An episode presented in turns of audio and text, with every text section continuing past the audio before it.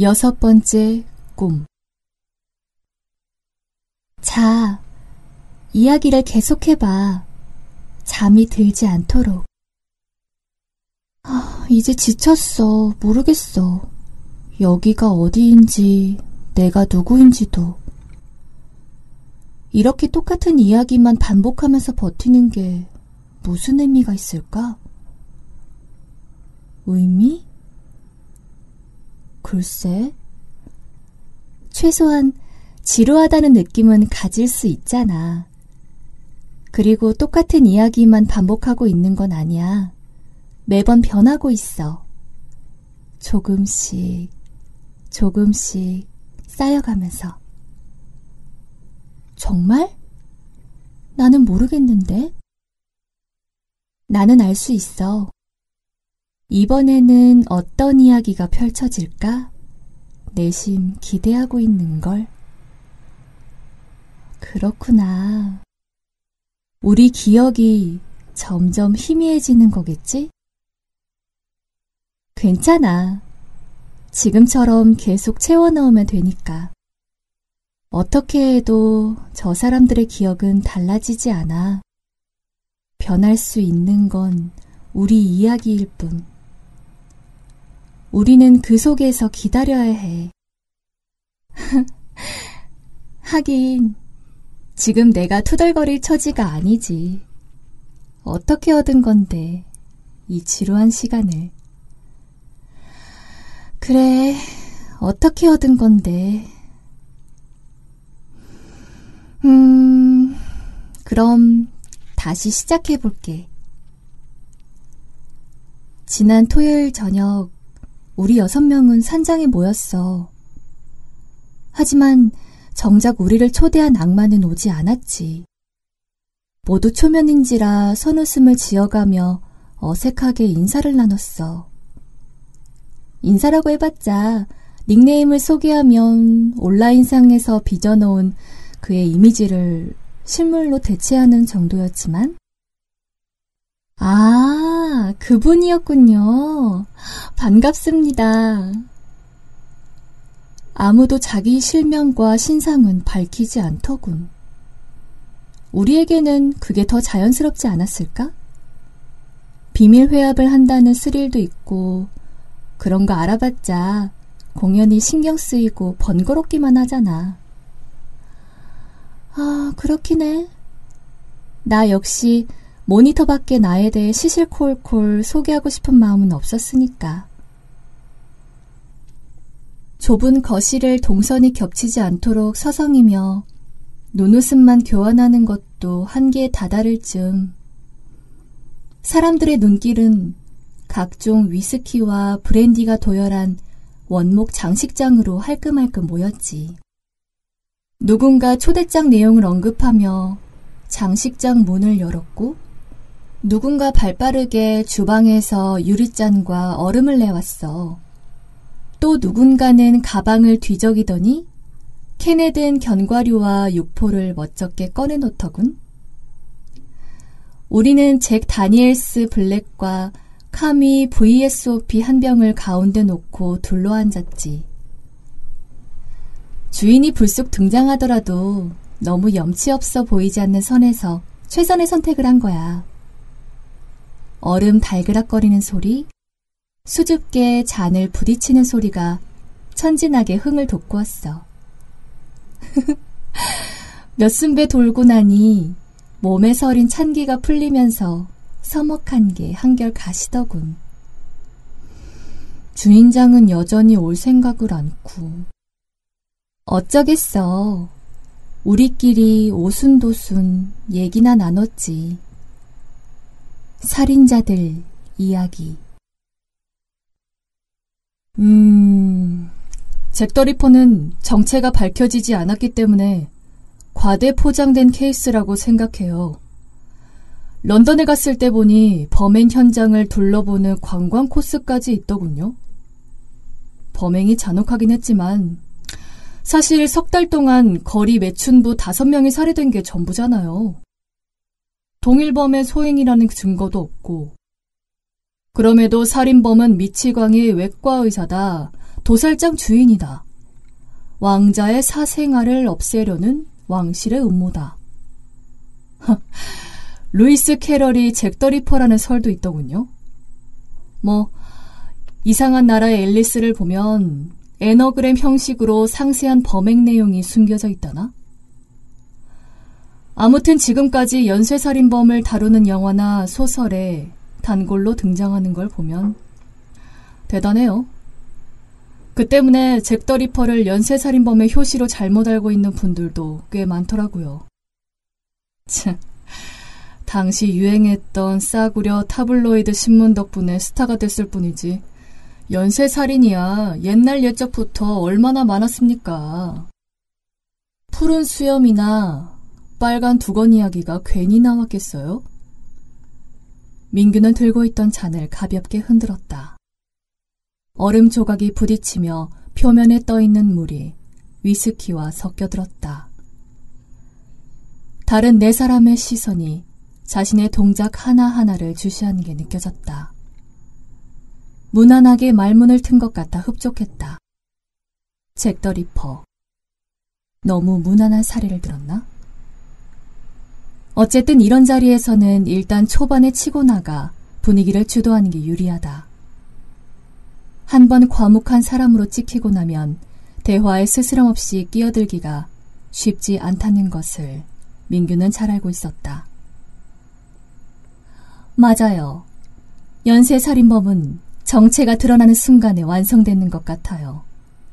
특히 의외의 인물이 범인으로 밝혀질 때 충격은 살인 자체보다 더 공포스럽지 않나요? 광대 살인마 존 웨인 게이시를 봐요. 성공한 실업가에다. 지역 유지였잖아요. 피에로 분장으로 병원에서 자선 활동까지 열심히 했고, 그의 집 마루 밑에 서른 구가 넘는 시체가 파묻혀 있을 줄 누가 짐작이나 했겠어요? 현숙은 성공한 실업가에다 지역 유지라는 말에 무심결에 힘이 실리는 걸 느꼈다. 11살 연상의 남편 얼굴에 피에로 분장이 오버랩되었다. 건실하고 자상하고 사교적인 주변 누구에게나 신망을 얻는 남자. 아내가 함께 살면서 느끼는 공허함을 어디에도 투정할 수 없도록 견고한 조건을 갖춘 남자. 남편이 차라리 두 얼굴을 가진 연쇄살인마라면 어떨까? 깜짝 선물이랍시고 까만 비닐봉지에 다이아몬드 팔찌를 담아왔을 때보다 천 배는 더 놀라겠지. 어느 날 우연히 그의 렉서스 트렁크에서 벌거벗겨진 소년의 시체를 발견한 나. 어쩔 줄 몰라 허둥거리는 사이 위험한 동거는 계속되고 현숙은 객적은 공상의 마른 웃음을 흘리며 사람들을 곁눈질했다. 여자 멤버는 자신을 포함한 모두 셋이었다. 소녀티가 가시지 않은 유혈랑자는 철부지 연예인 지망생으로 보였다. 어느 자리에서나 대접받을 예쁘장한 얼굴이지만 아직은 어딘가 모르게 어설픈 뺨 위로 흘러내리는 긴 생머리를 쓸어넘길 때마다 두 남자의 시선이 쏠리는 걸 내심 즐기는 눈치였다. 자신을 폐쇄미로라고 소개한 여자는 어깨를 구부정하게 움츠리고 무릎을 끌어안은 채 별말이 없었다. 호리호리한 몸피에 화장기 없는 얼굴은 고독한 사춘기 소년을 연상시켰다. 둘 다 자신보다 얼추 열살은 아래로 보였다. 현숙은 귀 밑으로 늘어진 컬을 만지작거리며 애딸린 유부녀라는 내색은 하지 말아야겠다고 마음먹었다. 어, 저는 몇 명을 죽였는가 보다는 살인마들의 엽기적이고 독특한 행태에 흥미를 느껴요. 뭐, 숫자로만 따지자면 죽음의 의사 헤럴드 시프먼이 최고겠죠. 희생자가 200명이 넘는다잖아요. 하지만 약물 주사를 사용했기 때문에 그리 와닿지가 않아요. 끔찍한 살인마라기보다는 실적의 목숨 건 영업사원 같지 않아요? 세나는 천천히 머리를 쓸어 넘기며 말했다. 자신의 청순한 외모와 과격한 취향 사이에 불협화음이 유발하는 호기심 어린 시선을 그녀는 충분히 즐겼다. 처음 마셔보는 코냑의 후투한 기운이 목과 두 뺨으로 치밀었다. 그녀는 유행을 따른답시고 천편일률적으로 꾸미고 다니는 여자들과는 차별화되고 싶었다. 독특하고 크로테스크한 매력으로 자신을 치장하고 싶었다. 학원에도 자신보다 예쁜 여자들은 많았다. 반반한 얼굴 하나 믿고 몰려들어 울타리 안으로 우르르 몰려다니는 양떼들.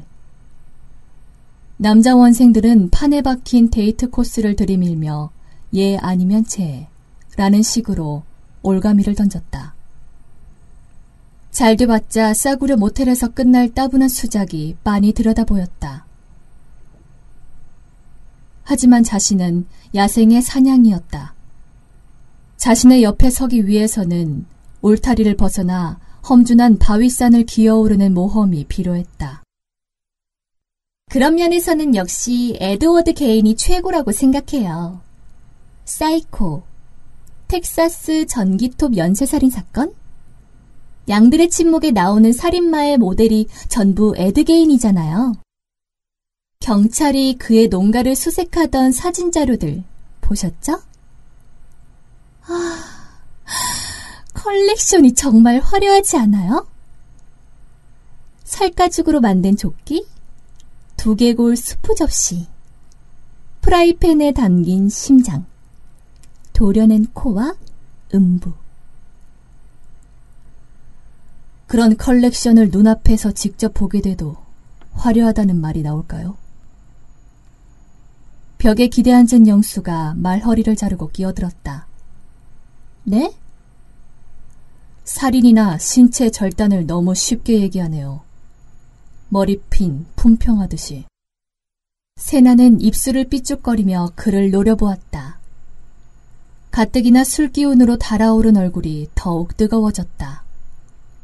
재수없어. 꼭 저렇게 안티 걸어서 튀려는 놈들이 있다니까? 아, 그게 뭐 어때서요? 한네발님도 그런데 관심 있어서 실버 해머에 가입하신 거 아니에요? 영수는 검지를 꼿꼿이 세워 사각 뿔테 안경의 코다리를 살짝 밀어 올렸다. 저는 엽기적인 범행 자체보다는 그런 행위를 저지르는 인간들의 심리 분석과 성장 배경에 관심이 있습니다. 이해할 수 없는 잔혹한 행위들이 인간에 내재한 광기의 분출인지 세상이 그를 소외시키고 괴물로 만든 것인지 예를 들면 에드게인이 저지른 범행의 주요 모티브는 여자가 되고 싶다는 욕망이었어요. 그 욕망이 광신도였던 어머니 밑에서 고립되어 자랐다는 사실과 어떻게 연결되는가를 먼저 살펴봐야겠죠. 화려한 컬렉션을 품평하기 전에 말입니다. 영수는 세나를 흘기 쳐다보았다. 그녀는 자기 잔의 술을 따르며 시선을 피했다. 다들 아시겠지만 연쇄살인범은 다만 자신의 환상을 현실로 옮긴 자들입니다. 무기력한 몽상가가 아닌 과감한 행동가들이라고 할 수 있죠. 그렇다면 그들의 환상은 어디서 온 것일까요? 금기를 넘어서는 파괴적인 환상들. 그 심리의 기절을 파헤쳐보면 과연 우리와 얼마나 멀리 떨어져 있다고 단언할 수 있을까요? 영수는 잠시 말을 끊고 내 사랑과 돌아가며 눈을 맞추었다. 그들과 우리를 구분짓는 현실 원칙이라는 게 생각만큼 단단한 벽이 아닐지도 모릅니다. 방아쇠를 당기는 건 한순간이니까요. 이런 이슈일수록 더욱 진지하고 신중하게 접근해야지 연쇄살인을 한낱 액세서리처럼 다룬다면 그 무도한 냉혈한 들과 다를 게 뭐가 있겠습니까? 영수는 벌겋게 일그러지는 여자의 얼굴을 보며 속으로 흐뭇한 미소를 지었다. 기회를 제대로 포착했어. 조직적 연쇄살인범은 자신이 품고 있는 판타지를 충족시켜줄 사냥감을 공들여 선정하고 철저한 계획 아래 범행을 실행한다. 윤기 흐르는 생머리에 맑은 눈망울, 환한 핑크빛 피부를 가진 여자애가 자신을 유혈랑자라고 소개할 때부터 영수의 사냥감은 정해져 있었다. 자신의 땅딸막한 체구와 지극히 평범한 인상은 어느 모임에서도 이목을 끌지 못한다는 것을 영수는 어린 시절부터 깨달았다. 그와 함께 단번에 강한 인상을 심어주기 위한 효과적인 생존 전략도 체득했다. 모임에서 가장 주목받는 퀸카, 킹카를 노려 논리로 무장한 카운터 펀치를 날리는 것. 은연중에 지성과 미모의 이분법적 구도를 유도해 단숨에 그들의 맞은편 권좌를 차지하는 전략이었다. 재수없는 놈으로 찍힐 망정. 똑똑하고 자기 세계가 분명하다는 인식이 평범한 외모에 후광을 부여해 주었다. 무풀보다는 악플이 낫다고 하지 않는가. 말이 좀 심하시네요. 민규가 재빨리 세나를 옹호하고 나섰다. 의식적으로 아랫배에 힘을 주고 걸걸한 음성을 끄집어 올렸다. 우리가 무슨 국제 심포지엄을 여는 것도 아니고 동호인끼리 편하게 얘기나 나누자고 모인 자리 아닙니까? 유혈랑자님이 없는 얘기 지어낸 것도 아닌데 서로 얼굴 붉히는 발언은 자제합시다. 영수는 그에게는 볼일 없다는 듯 가벼운 코웃음으로 넘겼다. 성공적으로 중재를 마친 민규가 세나를 향해 싱긋 웃어 보였다. 하지만 그녀는 눈을 질끈 감고 콘약을 들이켜느라 그를 보지 못했다. 괜히 왔나 봐. 연우는 둘러앉은 원에서 한 발 물러나 말소리를 따라 눈동자만 굴렸다. 불쾌한 얼굴로 서로 토닥이고 견제하며 말치레를 하는 사람들. 특별한 유대 관계를 기대한 건 아니었지만 점점 이 자리가 거북살스러워졌다. 한가득 쌓인 스팸 메일 틈바구니에서 실버 해머 운영자인 악마의 초대장을 확인했을 때 그녀는 어리둥절했다. 가장 활발하게 활동하시는 회원 몇 분 속에 내가 포함되었다니. 활발하게라는 단어가 고대 산스크리트어처럼 생경하게 보였다. 하지만 이내 자신의 열없는 성격과 말투, 상대방의 마음을 을신연스럽게 만드는 우울한 표정 등은 모니터에 드러나지 않는다는 걸 깨달았다. 자신은 누구보다도 많은 글을 올렸고 댓글도 정성껏 달았고 수요 토론방, 금요 퀴즈쇼에도 꼬박꼬박 참석했으니 당연히 가장 활발하게 활동하는 회원이었다. 망설이던 연우는 몇 분만이라는 문구의 격려에 힘입어 용기를 내기로 했다. 이 사람들은 왜 연쇄살인범의 세계에 관심을 가지게 되었을까? 불 꺼진 방구석에서 실버 해머에 접속하고 있다 보면 저 핏기 없는 모니터 너머 나와 비밀스런 내면을 공유한 이들에 대해 궁금증이 일었어. 구체 관절 인형 수집이나 맛있는 파이를 만드는 레시피가 아니라 왜 하필 연쇄살인범에? 너무 심각하게 생각할 것 없어. 모두들 무엇엔가 마음을 빼앗기고 싶어 하잖아? 그래야 자기 마음을 물끄러미 오래 들여다볼 필요가 없으니까. 그렇다면 남는 건 단순한 취향의 문제가 아닐까? 뭐, 베스킨라빈스 매장에서 아이스크림을 고르는 것처럼? 아이스크림을 고르는 것처럼? 단지 그것뿐일까? 너는 왜 관심을 가지게 되었는데? 글쎄, 나도 잘 모르겠어.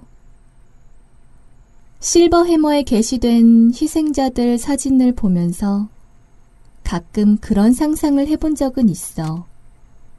내가 에드게인이나 존 웨인 게이시 같은 살인마에게 끌려가서 목숨을 구걸하는 상상.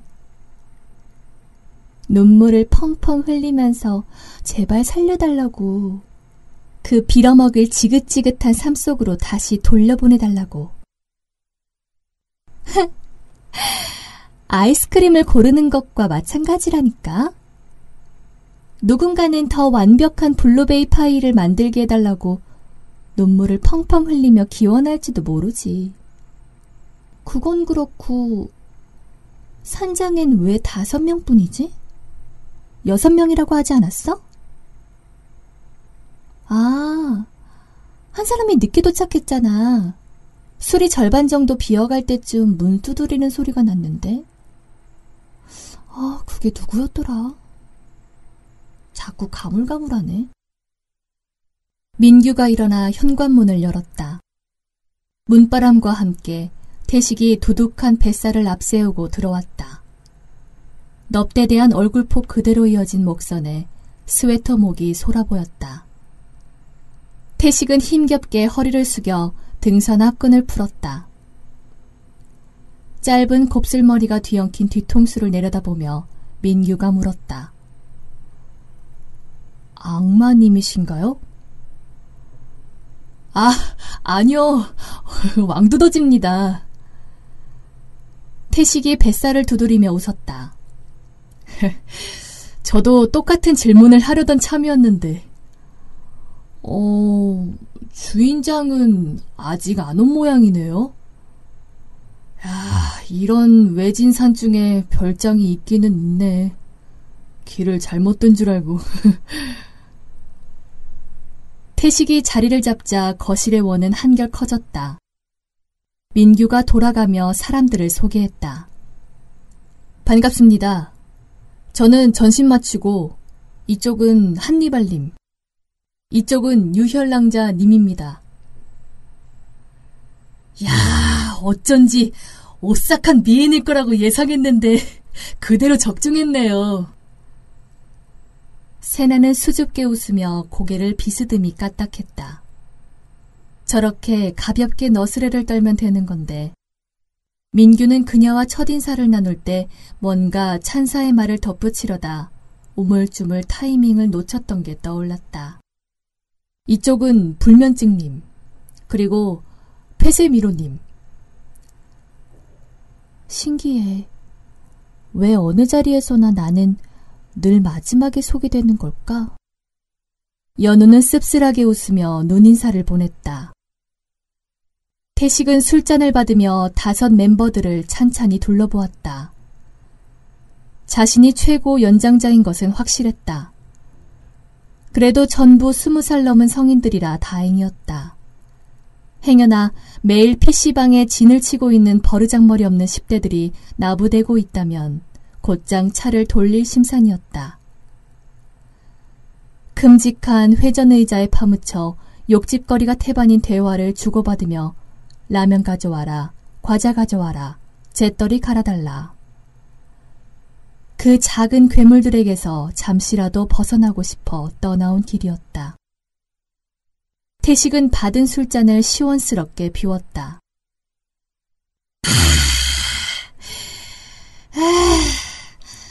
아, 게임은 시작한 건가요? 아니요, 아직. 악마님이 안 와서 어떤 게임인지도 몰라요. 쌀아기 눈이 날리던데 지금 오자면 길이 좀 막힐 겁니다. 여섯 명의 시선이 동시에 창밖을 향했다. 앞들 외등 불빛 아래 쌀알 같은 가랑눈이 점점이 흩날리고 있었다.